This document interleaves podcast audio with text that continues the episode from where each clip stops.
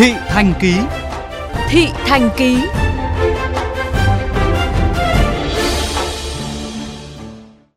Quý vị thân mến, mặc dù chỉ sống cách nhà máy nước khoảng vài trăm mét, nhưng vẫn thiếu nước sạch. Đây là tình cảnh của hàng chục hộ dân tại khu phố chéo đường tàu La Phù, huyện Hoài Đức, thành phố Hà Nội.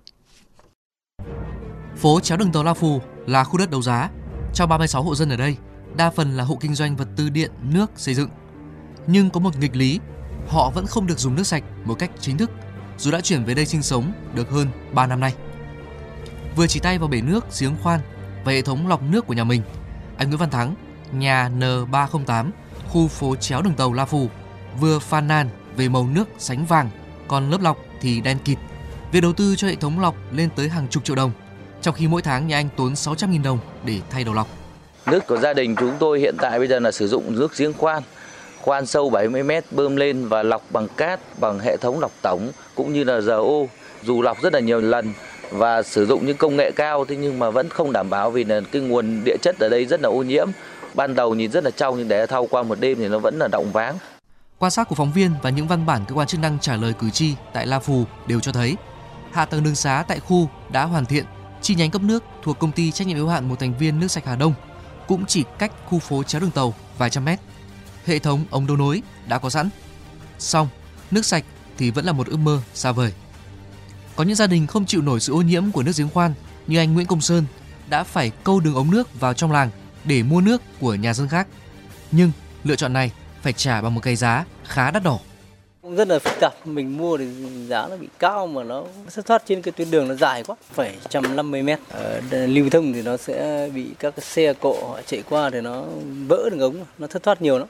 Có những tháng mấy hộ dùng hết 2 triệu rưỡi, rất khủng khiếp một tháng. Thực trạng vừa nêu khiến một số hộ dân đã mua đất, xây nhà nhưng e ngại chưa chuyển về ở tại khu chéo đường tàu La Phù.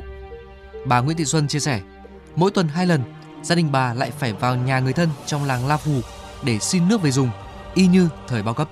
Bơm lên một lúc xong để nó vàng khè, nó váng, mùi tanh, hôi, không thể dùng được. Tôi phải kéo từ bên kia kéo về đây. Dùng hai thùng vi cho lên ba gác để còn kéo nước ăn về. Tắm táp thì lại sang nhờ bên ờ, nhà bá. Còn nước ăn thì cứ kéo hai thùng phi về đây thì khoảng độ được 3 4 hôm, nhiều bất tiện.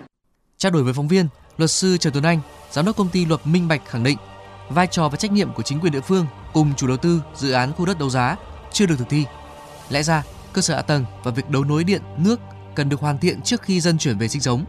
Họ đã trả đủ các khoản tiền phải đóng và sẵn sàng mua nước, mua điện sinh hoạt với vai trò một khách hàng bình thường – nhưng lại không được đáp ứng.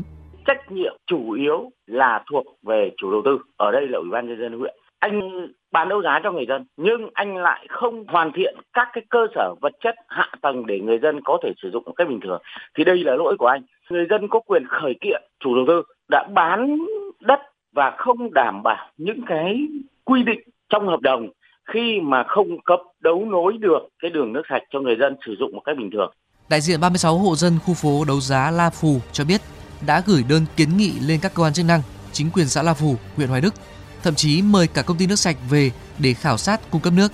Xong, đến nay, họ vẫn phải sống trong tâm trạng bất an, điều kiện hết sức khốn khó. Một khu phố mới với đường, nhà, hệ thống hạ tầng khang trang, ngay sát nhà máy nước mà dân vẫn phải câu nhờ điện nước. Câu chuyện thoạt nghe như đùa nhưng lại là sự thật tại thủ đô Hà Nội. Trong chuyên mục Thị Thành Ký ngày mai, Chúng tôi sẽ tiếp tục vấn đề này với phản ánh bao giờ chính quyền trả nợ người dân. Mời quý vị lắng nghe.